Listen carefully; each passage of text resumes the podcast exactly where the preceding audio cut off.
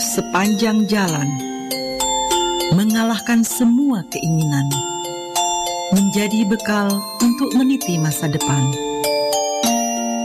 Untuk ibu yang senantiasa sabar dalam membesarkan Ananda tercinta, tiada imbalan lebih besar selain melihat anak-anaknya bahagia dan sukses dalam kehidupan. Bagimu, ibu, terimalah persembahan suara edukasi dalam Bunda Pintar.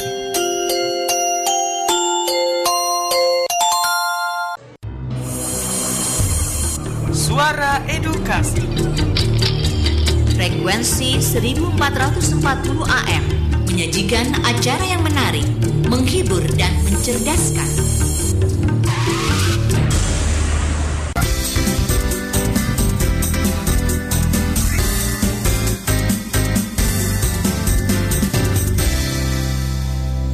Assalamualaikum warahmatullahi wabarakatuh. Halo, apa kabar? Semoga sahabat edukasi dalam keadaan sehat walafiat, tetap bersemangat meskipun masih banyak beraktivitas di rumah saja ya. Atau mungkin sudah mulai normal lagi dengan normal yang baru. Oke ya, mudah-mudahan semuanya dimudahkan, dilancarkan Allah, khususnya siswa perguruan tinggi ya, mahasiswa dong. ya, mungkin sekarang sudah mulai kuliah lagi atau masih kuliah online. Nah, hari ini giliran kakak-kakak dari perguruan tinggi ya, kita ajak ngobrol, cerita. Khususnya hari ini kita akan membahas tema tentang jurusan sosiologi. Apa sih itu jurusan sosiologi? Nanti kita bisa tanya-tanya, ngobrol-ngobrol santai dengan kakak yang jadi bintang tamu kita hari ini ya. Kita nanti akan kenalan dengan Kak Bagus dari Sosiologi Universitas Indonesia. Tapi nanti jam 11 Nah sekarang giliran adik-adiknya dulu nih Yang masih duduk di bangku sekolah. Atau siapa pun bundanya juga boleh. Mau tanya-tanya tentang jurusan sosiologi? Tertarik barangkali Atau nggak ngerti? Ini jurusan ini mempelajari apa sih? Nanti mau jadi apa sih Kalau sudah lulus dari jurusan sosiologi? Nah itu nantilah ya tapi yang jelas ini adalah ajang untuk kita saling berinteraksi. Semoga nanti informasi yang digali itu memberikan kita pengetahuan ya dan bisa juga menjadi referensi ketika kita mau memutuskan mau kuliah ambil jurusan apa nih. Sudah lebih banyak kenal lah gambarannya seperti apa. Oke, saya tunggu di 0813 2526 1440 untuk yang ingin bertanya, untuk sharing, boleh ya. Nanti sampaikan saja. Kita akan telepon dari studio atau mau bikin voice note juga boleh atau pertanyaannya ditulis aja nanti dibacakan juga nggak apa-apa. Jangan lupa ya nanti jam 11 kita ngobrol-ngobrol sama bintang tamu hari ini sama Kak Bagus dari Universitas Indonesia bicara tentang jurusan sosiologi. Ada yang minat? Oke, sampai jam 12 nanti ya. Ditunggu partisipasinya. Halo sahabat edukasi. Hari Anak Nasional sebentar lagi loh, tepatnya tanggal 23 Juli 2020. Nah, untuk merayakan hari penting ini dan sebagai pengingat bahwa anak merupakan masa depan bangsa, Badan Restorasi Gambut dan Kementerian Pendidikan dan Kebudayaan menyelenggarakan kompetisi Gambut Oke. Apa tuh kompetisi Gambut Oke? Ya, Gambut Oke itu singkatan dari Gerakan Anak Melestarikan Gambut Indonesia dengan karakter daerah. Kegiatan ini bertujuan untuk membangun karakter cinta lingkungan dan menumbuhkan rasa bangga terhadap lahan gambut Indonesia, melahirkan kepribadian yang kompetitif dan meningkatkan peran pelajar dalam menjaga dan melestarikan lahan gambut di Indonesia, serta memberikan ruang kepada pelajar, mahasiswa, umum, untuk menyampaikan aspirasinya terkait lahan gambut. Peserta lomba adalah pelajar SD, SMP, SMA, dan mahasiswa atau umum dengan usia maksimal 18 tahun. Nah, melalui lomba ini kalian bisa menyampaikan aspirasi dalam bentuk cerita, foto, video, vlog, TikTok, bahkan stand up terkait isu gambut. Ayo buruan sahabat edukasi, kirimkan karya sahabat edukasi yang paling menarik dan kreatif, serta menangkan hadiah menarik dari kami. Penasaran? Ayo, cek syarat dan ketentuannya di link berikut brg.go.id garis miring kompetisi gambut oke. Atau sahabat edukasi bisa menanyakan ke Mat Gambut kami dengan Kamal di 0821 1425 7178 atau dengan Febri di 0821 1425 7187. Jangan gak ikutan ya. Selamat berkarya untuk Indonesia.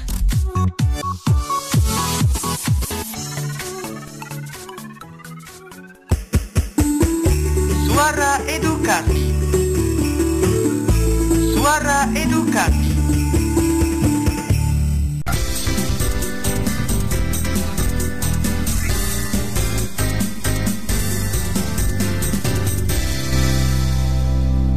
Kembali lagi dari Graha Media Pusdatin 1440 AM Suara edukasi yang akrab dan mencerdaskan. Oke, sebelum kita menuju ke bintang tamu hari ini ya Kita bacakan dulu ini ada pesan WhatsApp yang masuk. Assalamualaikum kak.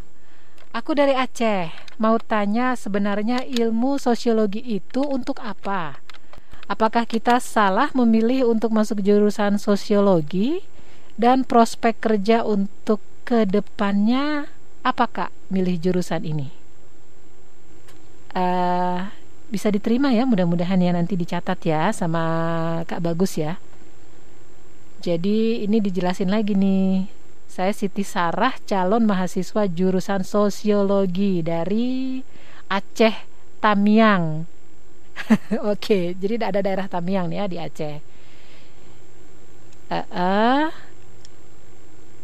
ya pertanyaannya kurang lebih seperti itu. Prospek kerjanya apa sih? Terus apakah kita salah memilih masuk jurusan sosiologi ini ya salah atau tidak gimana ya? Saya agak nggak menangkap jelas tapi mudah-mudahan sih kak bagus bisa menangkap ya kak ya. Maksud adik Siti Sarah ini dari Aceh Tamiang. Oke kita break sejenak. Setelah itu kita hubungi kak bagus. Siap-siap kak bagus? Kita akan ngobrol-ngobrol ya hari ini ya mengupas tentang sosiologi. Bagaimana nih tentang jurusan ini di mata mahasiswa sosiologi?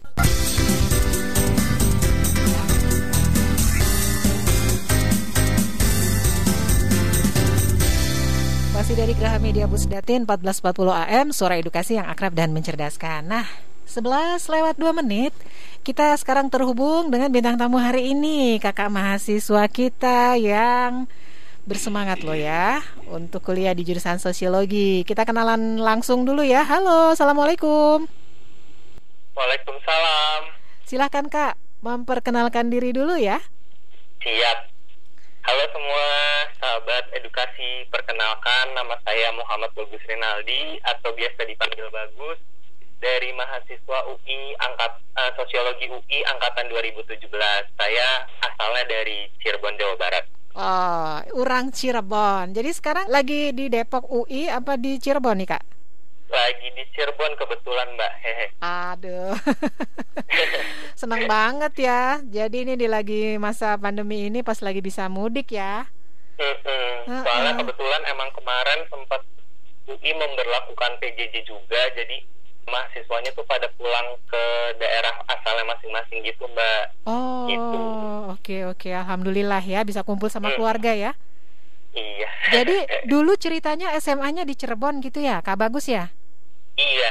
Ah terus masuk jurusan sosiologi itu gimana ceritanya gitu? Memang keinginannya atau nggak sengaja?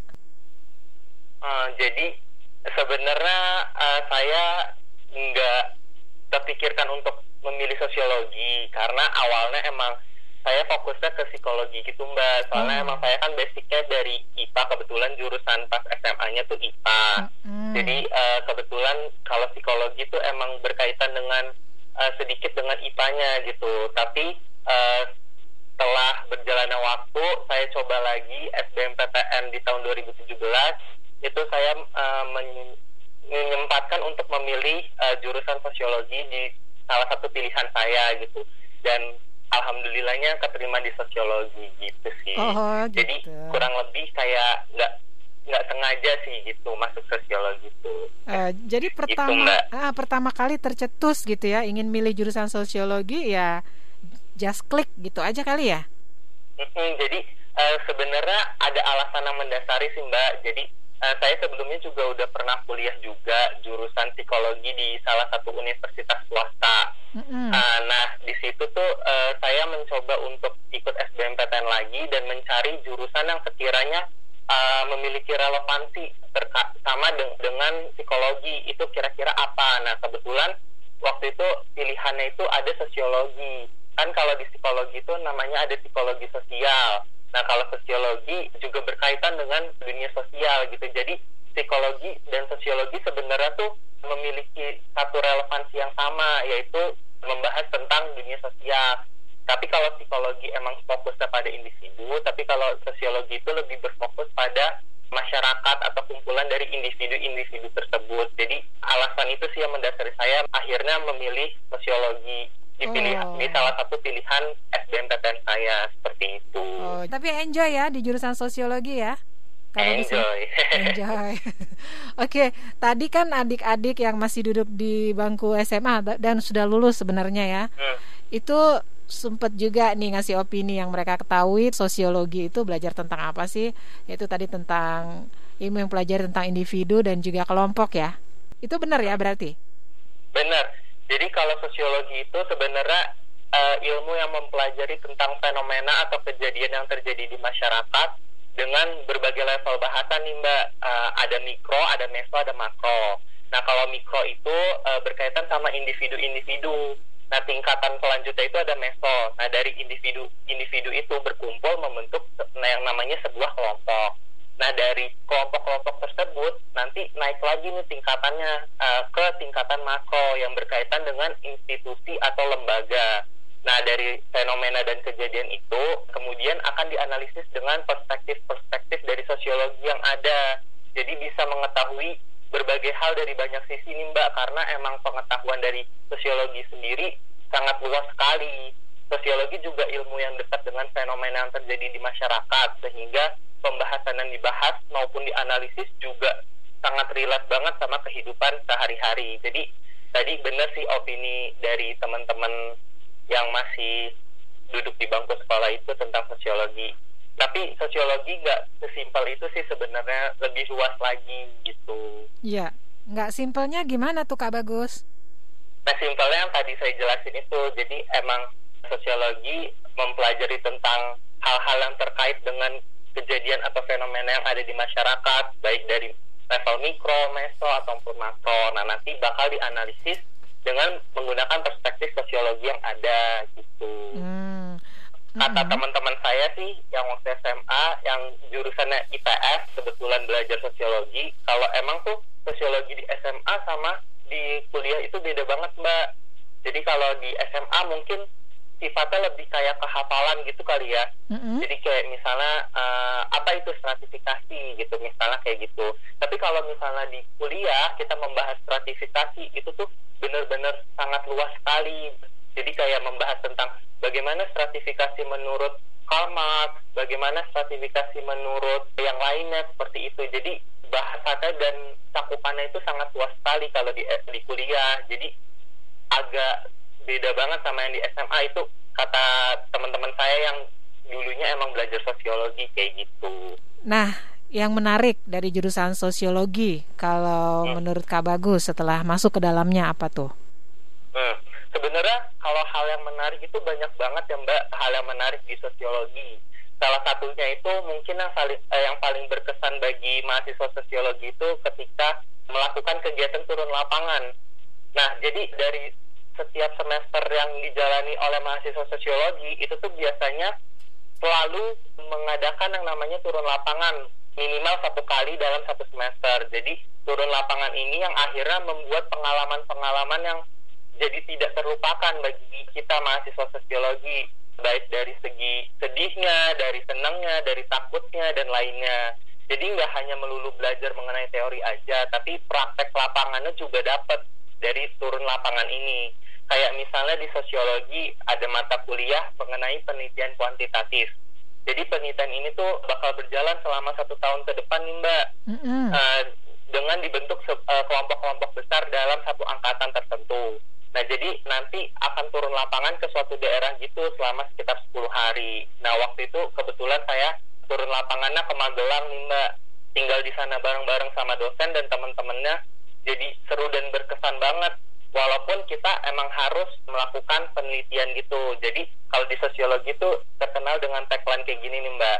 Betul. Full time traveling, part time researcher. Jadi eh, eh, kita tuh jalan-jalan tapi sekaligus meneliti sosial gitu keadaan sosial gitu jadi bagi teman-teman yang suka jalan-jalan tapi sekaligus memiliki kebermanfaatan bagi masyarakat tempat itu tuh bisa banget nih melakukan penelitian sosial kayak gini di sosiologi. Itu nanti disediakan seperti itu mbak. Wah. jadi menarik banget sih menurut saya. Saya ngebayanginnya kalau pergi ke mana-mana gitu sama temen kah?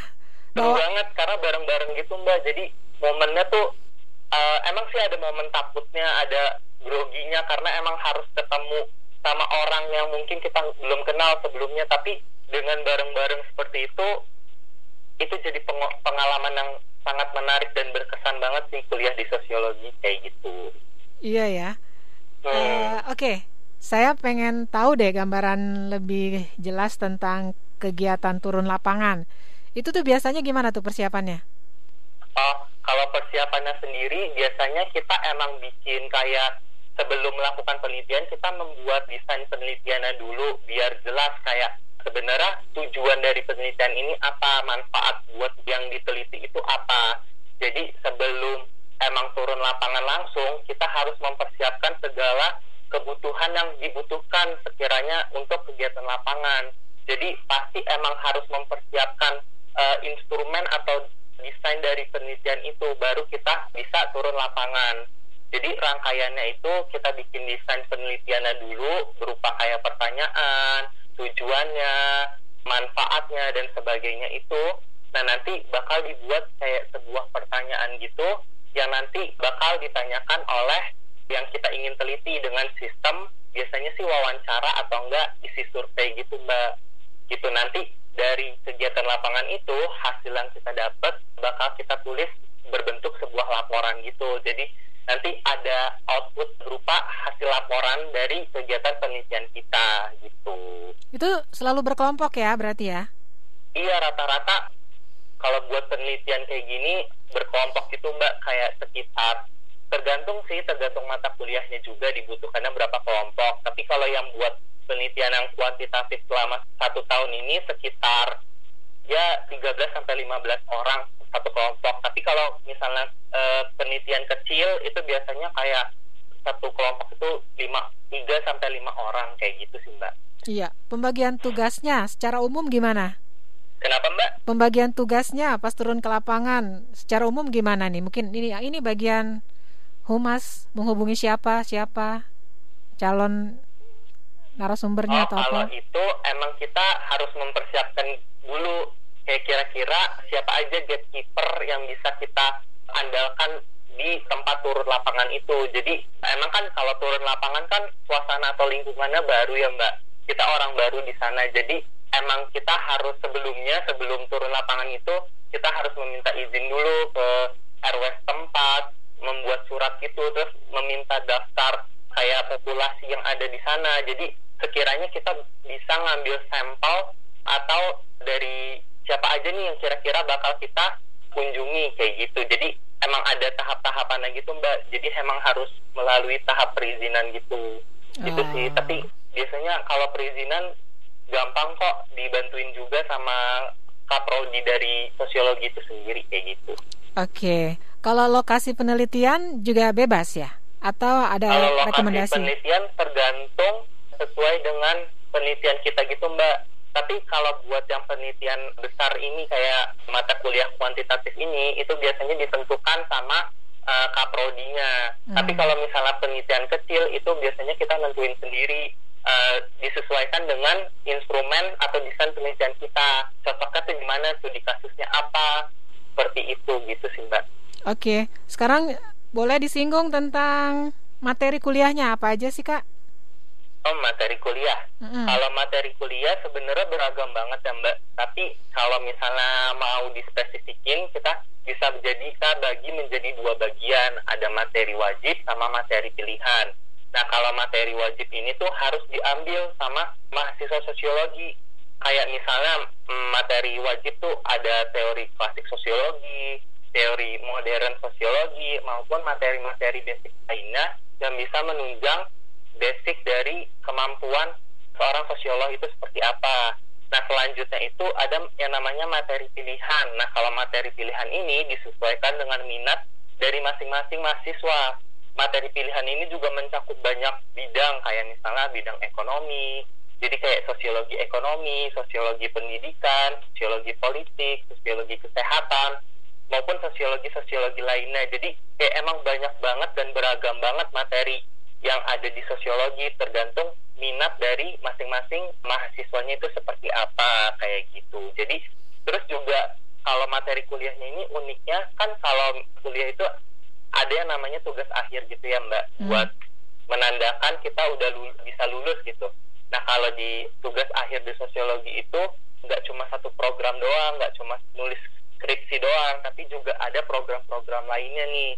Kayak misalnya project paper evaluasi program. Jadi kayak misalnya kita mengevaluasi suatu program yang dimiliki suatu perusahaan. Biasanya ini berkaitan dengan CSR kayak gitu. Terus juga ada satu lagi program namanya aksi sosial. Jadi kita mencoba untuk memberdayakan suatu komunitas itu seperti apa. Jadi buat materi kuliahnya sampai tugas akhir itu sangat beragam sekali dan memiliki banyak pilihan gitu buat mahasiswanya kira-kira enaknya di mana, milihnya di mana, apakah milih skripsi buat jalur tamatnya, jalur lulusnya atau misalnya pilih evaluasi program dan sebagainya kayak gitu sih Mbak.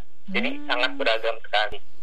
Nah, terus saya tertarik ingin tahu deh contoh konkret tentang fenomena sosiologi pendidikan tuh kayak apa sih? Sosiologi pendidikan. Mm-mm. Contohnya seperti apa? Oh, kalau sebenarnya saya belum sempat ambil sosiologi pendidikan, tapi ini eh, cerita dari teman-teman saya aja ya Mbak. Mm-mm. Jadi kalau di sosiologi pendidikan tuh kita belajar tentang bagaimana pendidikan ini sifatnya inklusif enggak bagi masyarakat secara umum. Apakah sudah udah bersifat inklusif atau masih ada permasalahan lainnya. Jadi kita melihat bagaimana kesenjangan yang terjadi di dunia pendidikan itu seperti apa misalnya dari tingkatan SD, tingkatan SMP, tingkatan SMA sampai universitas. Jadi kita melihat bagaimana masyarakat sosial secara umum itu tuh dalam mendapatkan pendidikan apakah sudah terakses semua, apakah masih ada permasalahan. Nah, nanti itu bakal dianalisis atau dijelaskan dengan menggunakan perspektif-perspektif sosiologi yang terkait dengan bidang pendidikan seperti itu, Mbak.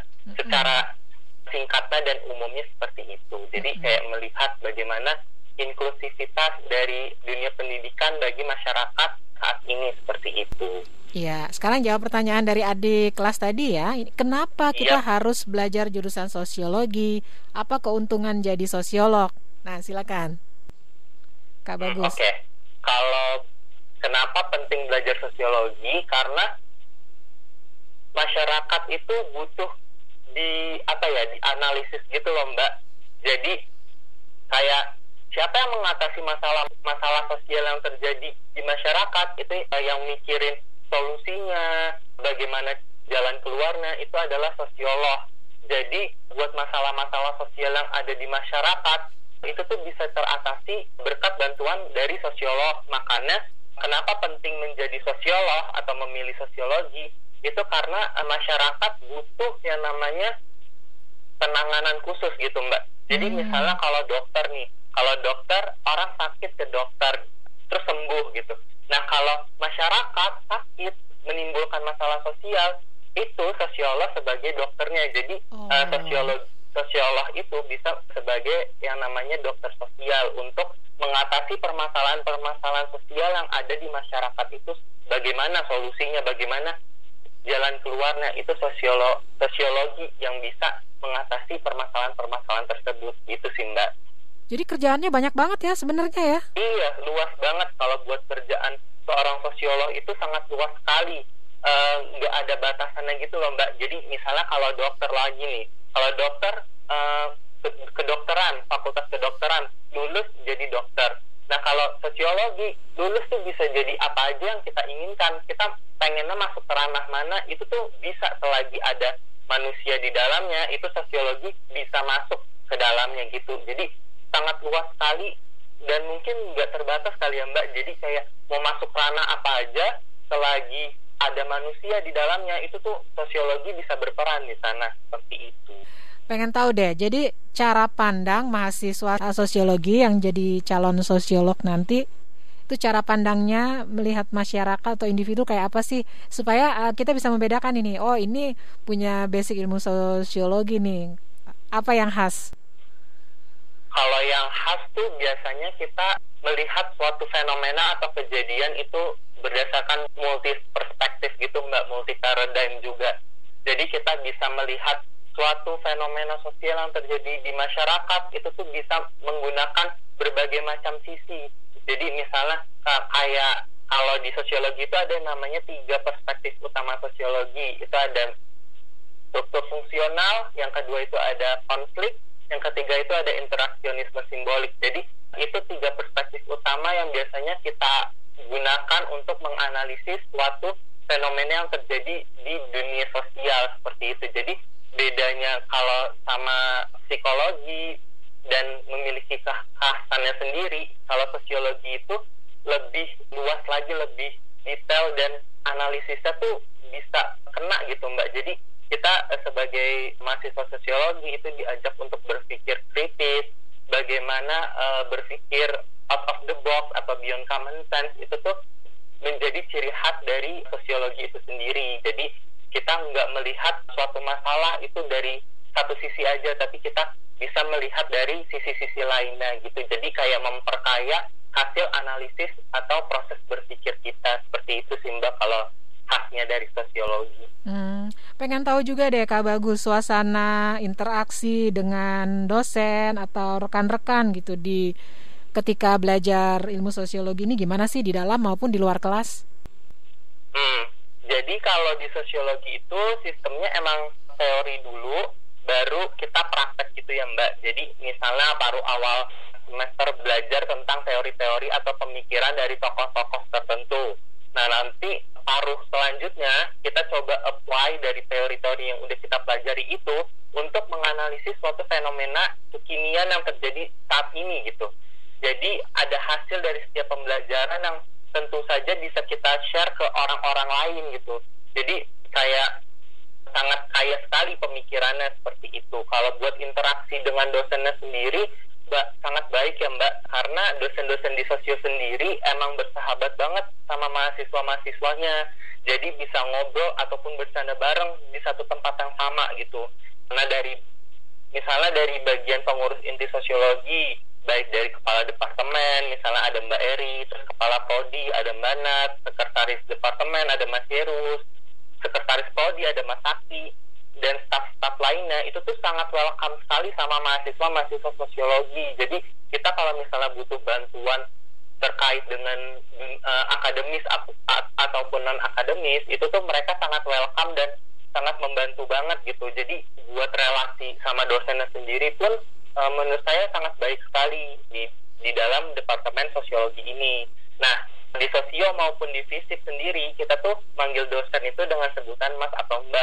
Jadi lebih terasa dekat aja gap antara mahasiswa dan dosennya gitu. Kalau usianya? Jadi emang kalau fisik dan sosio sendiri menerapkan sistem yang namanya egaliter. Jadi egaliter. biar antara mahasiswa dan dosennya itu nggak terlalu tanggung karena beda status gitu. Jadi kita tetap respect tapi kita enjoy gitu, enjoy satu sama lain gitu. Kalau buat relasi sama rekan kuliah sih cukup hangat juga karena dari awal kuliah sampai sekarang tuh banyak banget proyek-proyek yang dilakukan secara bersama-sama atau berkelompok baik di bidang akademis maupun non akademis. Jadi cukup deket banget nih antara satu sama lain terkait dengan interaksi dengan rekan kuliah baik maupun kakak tingkat ataupun adik tingkat ataupun teman seangkatan itu tuh di sosiologi sangat dekat sih menurut saya kayak gitu. Hmm. Jadi untuk dosen-dosen yang sudah sangat senior usianya dipanggilnya tetap Mas atau Mbak ya? Iya, tetap Mas atau Mbak. Itu ngaruh ya ke rasa tidak berjarak itu ya? Iya, jadi kayak biar learning di dalam kelasnya itu lebih mengalir gitu loh Mbak. Kalau misalnya Pak atau Bu itu kan terlalu beda banget. Kalau Mas atau Mbak itu kan kayak seumuran gitu loh. Jadi kayak ya, lebih uh, dekat bisa ya. menjalin interaksi yang lebih dekat aja gitu. Jadi kalau buat nanya atau proses perkuliahan itu nggak canggung lagi kayak gitu. Itu sih salah satu sistem uh, egaliter yang diterapkan di fisik sama di sosiologi itu kayak gitu. Jangan-jangan itu juga hasil analisis dari seorang sosiolog ya? Gimana nih pendekatannya nih ke mahasiswa gitu bisa kali ya? bisa di bisa dianalisis atau diteliti juga menggunakan perspektif sosiologi hal itu kayak gitu. Jadi efek panggilan gitu ya terhadap interaksi sosial. Bisa bisa. Oke, sebetulnya banyak lagi yang mau ditanya. Kita break dulu kali ya. Siap. Ah, Boleh. untuk segmen berikutnya. Nah, untuk sahabat edukasi masih dikasih kesempatan yang mau nanya-nanya sama Kak Bagus yang pokoknya masih penasaran sama ilmu sosiologi ini nanti mau dibawa ke mana nih karir saya dan seterusnya. Boleh di 08 13 25 26 1440. Kita nanti sambung lagi ya Kak Bagus ya. Iya, Mbak. Oke. Suara edukasi. Frekuensi 1440 AM menyajikan acara yang menarik, menghibur dan mencerdaskan.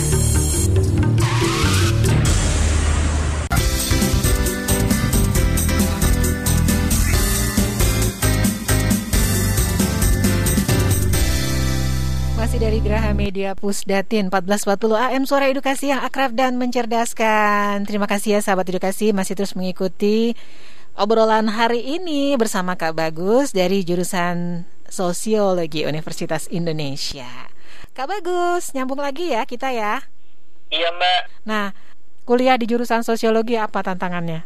Nah, kalau buat tantangannya sendiri karena emang kita saya sendiri pribadi masuk sosiologi kan emang gak pernah belajar basicnya dari SMA sosiologi itu seperti apa kayak cuma sempat belajar pas SBMPTN doang terkait sosiologi itu seperti apa. Jadi pas masuk itu kayak bener-bener dari nol banget mbak. Jadi kayak belajarnya tuh dari awal banget. Tapi yang uniknya adalah kalau belajar di kampus atau di universitas gitu terutama belajar sosiologi itu tuh kita belajar bener-bener dari nol semua. Meskipun emang ada basic teman-teman saya misalnya dari IPS yang ada basic sosiologi itu tuh sama-sama belajar dari nol. Jadi jangan khawatir buat teman-teman yang misalnya aduh saya jurusannya IPA tapi pengen masuk sosiologi itu nggak apa-apa banget dan bisa menyesuaikan diri gitu. Karena kita sama-sama belajar dari awal banget bagaimana terkait dengan sosiologi ini kayak gitu. Jadi tantangannya tersendiri sih mungkin emang harus beradaptasi dari awal gitu mbak kayak eh, dengan sosiologi itu seperti apa biar bisa enjoy gitu belajarnya kalau udah menyesuaikan diri dengan lingkungan baik dari segi akademis maupun non akademisnya seperti itu sih mbak Menyinggung soal SBM karena dari anak IPA tiba-tiba mau pindah jalur ke IPS milih sosiologi.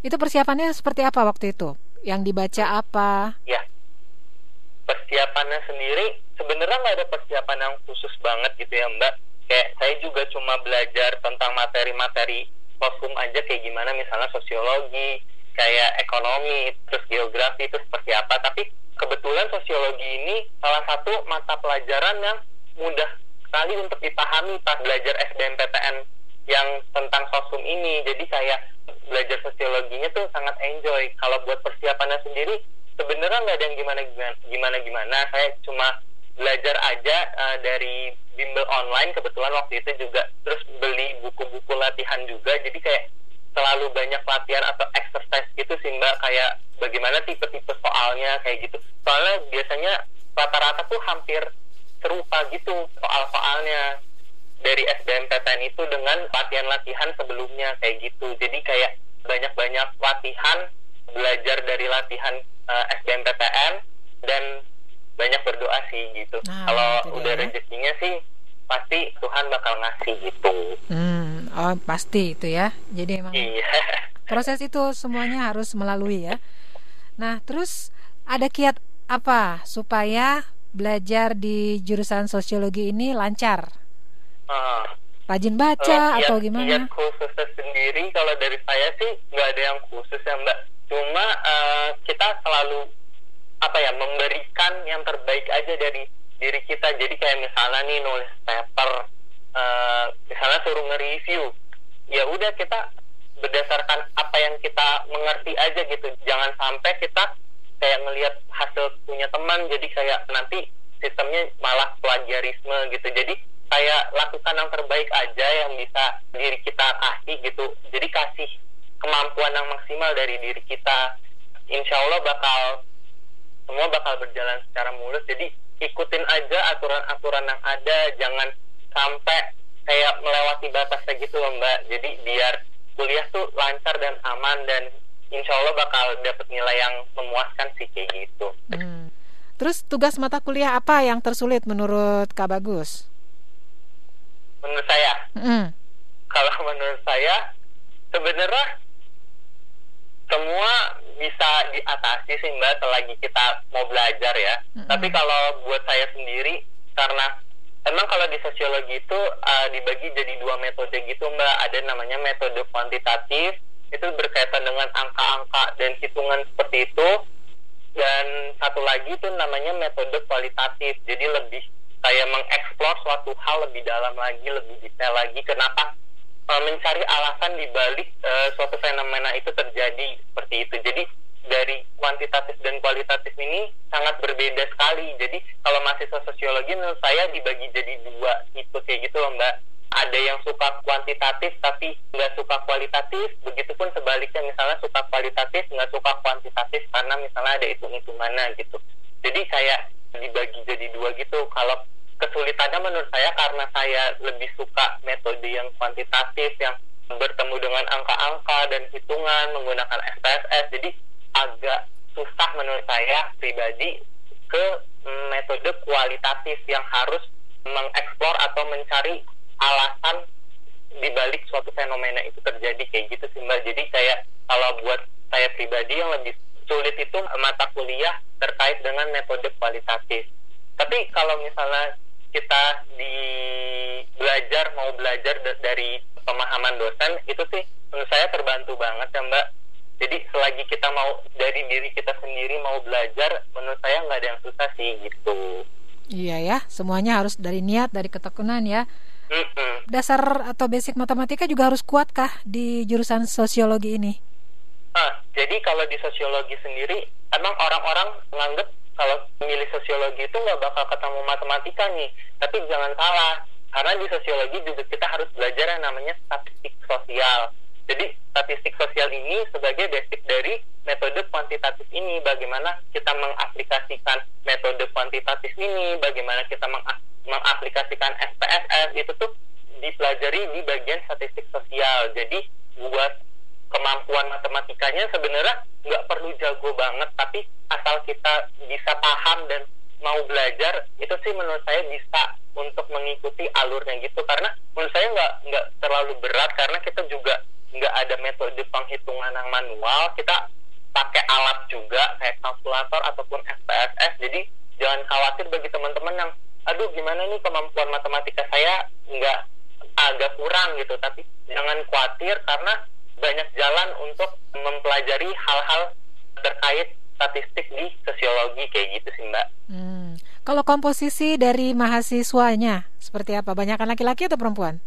Oh kalau di sosiologi kebetulan banyaknya perempuannya sih mbak tapi eh, nggak nggak menutup kemungkinan kalau laki-lakinya dikit banget nggak juga jadi kayak mungkin eh, perempuannya lebih banyak tapi laki-lakinya juga adalah misalnya dalam satu angkatan ceweknya 30 cowoknya 20 kayak gitu nggak yang kayak misalnya psikologi kalau psikologi kan lebih banyak Perempuan. perempuannya dominan Hmm. banget ya mbak misalnya Iya. eh, perempuannya 20 laki-lakinya cuma 5 kayak gitu Oke. kalau sosio sih Seimbang ya? walaupun perempuannya lebih banyak tapi laki-lakinya juga ada kok ada banyak juga kok gitu tapi lebih banyak perempuan Oke, komposisi dosennya juga sama, seimbang. seimbang kok kalau dosen laki-laki dan perempuan juga nyampur gitu Mm-mm. Oke, dan berikutnya nih pengen tahu gitu ya. Mungkin setiap jurusan punya sesuatu yang tidak diketahui oleh publik gitu. Apa Ah. nih kira-kira yang tidak diketahui banyak orang tentang sosiologi?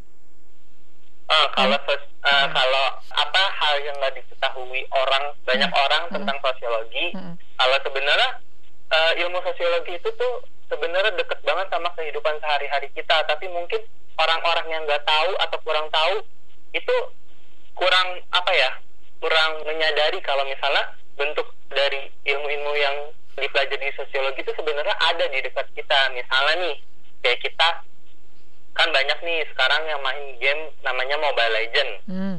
belum tentu nih orang-orang yang main Mobile Legend tuh tahu kalau di dalam game itu terdapat yang namanya bentuk stratifikasi maupun mobilitas sosial gitu. Jadi sebenarnya tuh di dalam game itu ada itu berupa namanya rank dari atas status mereka di dalam game itu seperti apa. Nah itu tuh bakal membedakan uh, karakter atau role dari tiap pengguna atau pemain dari game itu untuk bertindak. Jadi semakin tinggi tingkat stratifikasinya, dia bakal memiliki sebuah power untuk mengatur jalannya tim, bagaimana tim itu bekerja. Jadi sebenarnya sangat dekat banget nih sosiologi sama kehidupan sehari-hari kita gitu. Nah, eh, kalau hal lainnya yang orang nggak banyak ketahui itu tuh kalau sosiologi ini sebenarnya punya yang namanya sebuah lab, namanya itu lab sosio. Nah, tapi jangan dibayangkan kalau labnya ini pas dibuka isinya masyarakat, nggak gitu.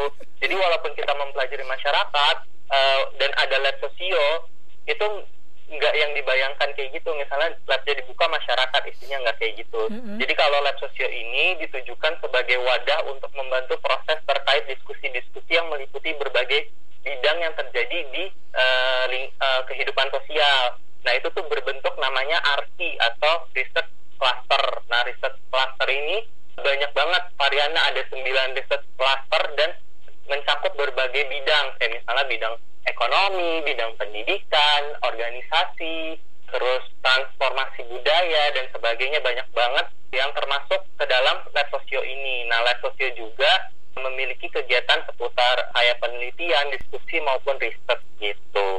Nggak terasa ya, kita hampir sejam nih cerita-cerita tentang ilmu sosiologi.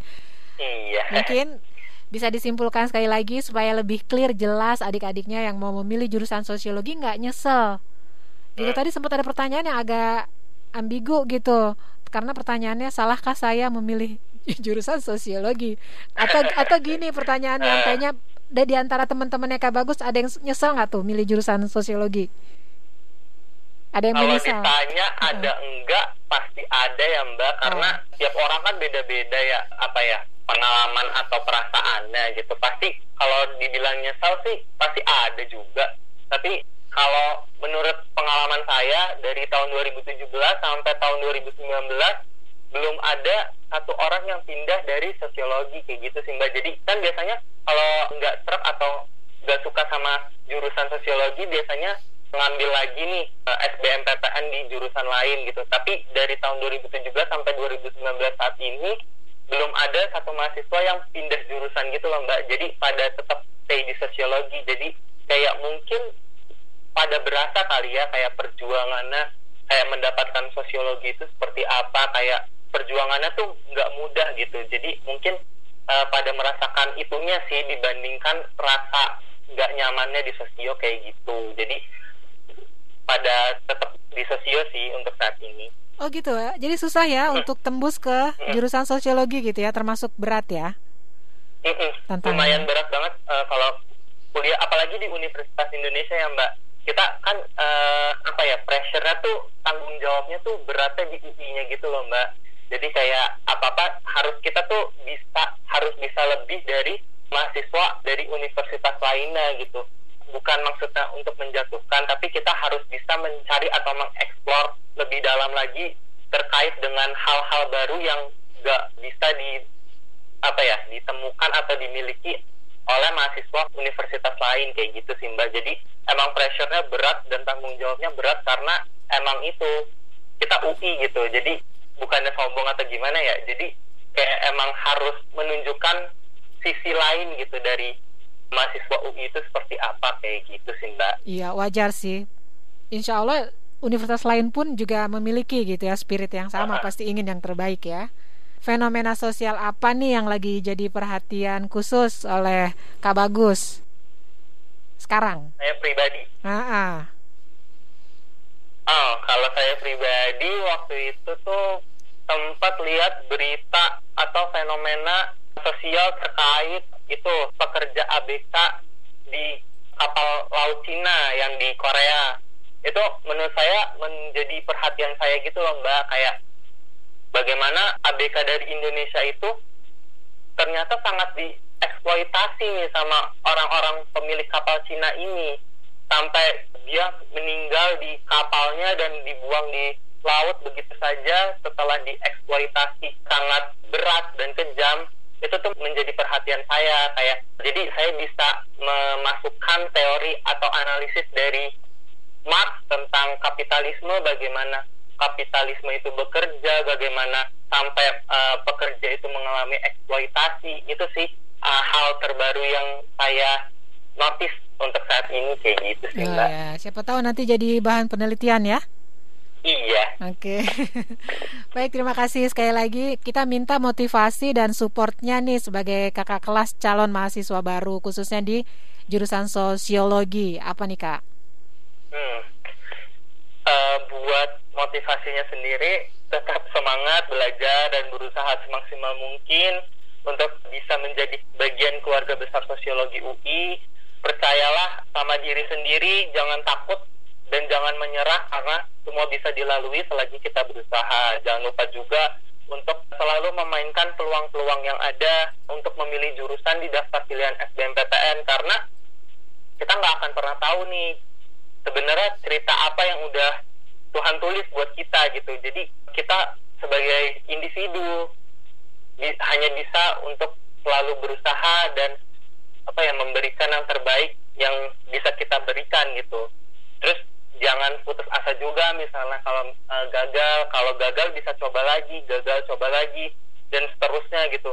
Karena kita nggak boleh menyerah gitu aja. Kalau kita menyerah, kita bakal tertinggal nih sama orang-orang yang udah maju di depan kita. Jadi kita harus bangkit, kita harus bisa lari dan mengejarnya kayak gitu sih Mbak. Jadi tetap semangat buat teman-teman semua yang ingin gabung ke sosiologi UI, kita tunggu di sosiologi UI. Ah, ah. Oke, sukses ya Kak Bagus studinya dilancar mudahkan Allah. Iya amin. Bermanfaat cita-citanya tercapai juga ya. Iya amin amin amin. Jangan kapok ya Kak ngobrol-ngobrol dengan suara edukasi.